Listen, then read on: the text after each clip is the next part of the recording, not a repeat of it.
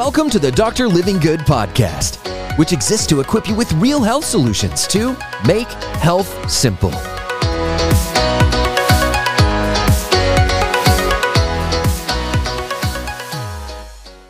13 amazing benefits and uses of baking soda. I don't think you're going to look at baking soda the same after you get done with these next 13. I certainly did not. I know it has benefits. I use it as a doctor for some remedies that will surprise you, but also just the uses around the house. Let's dive in. Baking soda. So simple, so easy to get into your regimen. Here's why I would recommend it. Number one, the most common use that I recommend this for is alkalizing the body very quickly. Now, now, certainly you won't want to just consume baking soda every day as a food, but if you are in the middle of a gout flare up or an acid level attack, maybe it's in your digestive system or in your joints, very inflamed, using a half a teaspoon to a teaspoon of baking soda in water, simply drinking it is a very quick way to swing your body back over to being more alkaline, which has saved a lot of people from suffering and giving them quick relief because it's going to calm the joints down, level out the uric acid in your system or the acid in your digestive system, helping to alkalize the body very quickly. It's a very good alkalizer. Number two, baking soda absorbs heavy metals. Now, there's a dual sidedness to this. Number one, that's fantastic in your body to eliminate heavy metals that we get exposed to, whether it's in our water, whether it's in a medication or in our food. How do we keep mercury and lead and these types of heavy metals out of our system, get them out of our body? Well, baking soda can be very helpful at that. So if you know you've gotten an exposure, drinking some baking soda, again, a half a teaspoon to a teaspoon would be a quick way way to absorb some of those. Now, why this is very important for the rest of us, if you haven't had a heavy metal exposure that you know of, or it's been a long time since your heavy metal exposure, it might not be the best thing to put in. But the fact that baking soda absorbs heavy metals means we've got to be very careful on the type that we buy. If you just pick up the old Arm & Hammer, you're going to get a baking soda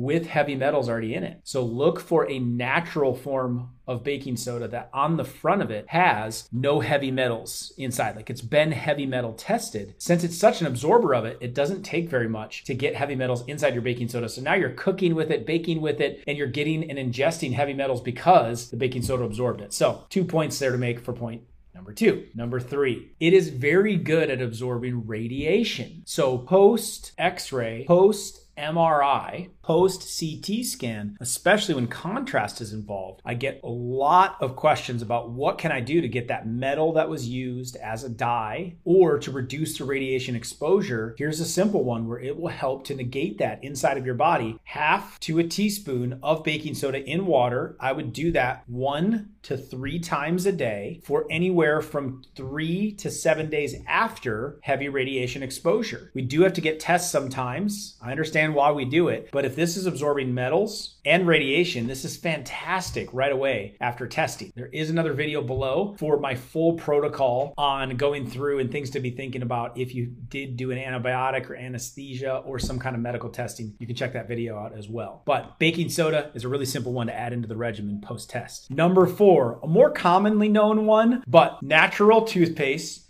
natural whitener for the teeth, and it also eliminates halitosis, bad breath. So if you've got some stinky breath, if they're getting kind of yellow, if you want a natural toothpaste, I used to do this as a kid. I would literally put the toothbrush under the water, we would dip it into the baking soda and once a week or yeah, probably not more often than that we would just brush with straight up baking soda. So fantastic whitener very cheap very easy to use obviously get a quality one. You could use it as your toothpaste. Could you use it every single day? You could yeah you definitely could but it eliminates bad breath as well. So if you get yourself in a pinch you could mix a little bit in water swish it around in the mouth kind of eliminates and deodorizes your mouth, spit that out, and you're ready to go on your date. Number five, it's also an excellent facial scrub and exfoliant. So, what you could do is just with a little bit of water in a cup, put the baking soda in, and then make a paste out of it. And then you could use that as an exfoliant and a facial scrub that is cheap and easy to help with excess skin on the face, excess oil on the face would be a great one as a beauty regimen that's really simple to do. Number six, since it's such a good deodorizer, maybe it should be used under the pits.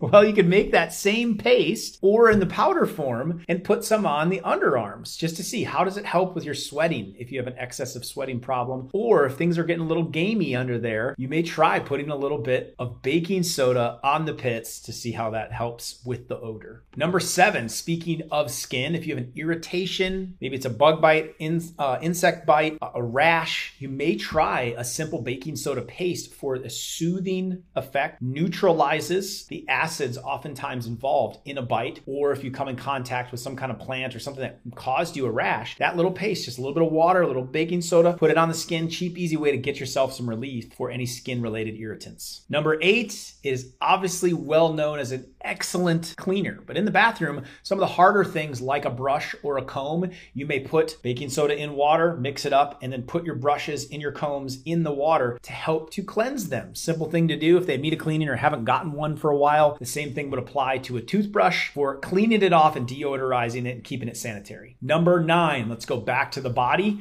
a foot soak. This is fantastic for making up a soak to soak your feet in. It's got a detoxifying effect when you put baking soda in water and you soak the skin in it. It's exfoliating. Be a good time to work on those calluses or any kind of rough part of your feet. Maybe if you want to file it, it would be good for warts and plantar warts on the feet if you're working on digging those out to try to get rid of them. It is also going to be detoxifying, or if you just really have sore or hurting feet, this is going to help soothe it. Good look at doing a half a cup to a full cup of baking soda in enough water to submerge your feet into to get yourself some relief. Number 10, in a paste form, baking soda can be a really good cleanser for the tub, for the sink, for the grimy, mildewy areas of your floor, of your bathroom. So, easily adding some of that in or using that paste might be the way you can get a non toxic cleanse of some dirty areas of your house. Number 11, baking soda is a great deodorizer, which means one, as a kid, we always used to have a little bit of baking soda sitting in the fridge to keep the fridge from having an odor. If you have that problem, you may try that out. But it would also be really good for the stinky feet and stinky shoes. Putting and sprinkling in a little bit of baking soda in your shoes that are sitting in your closet or by your doorway, maybe each day that you come in or come home. Good way to deodorize them, especially if they're starting to smell over time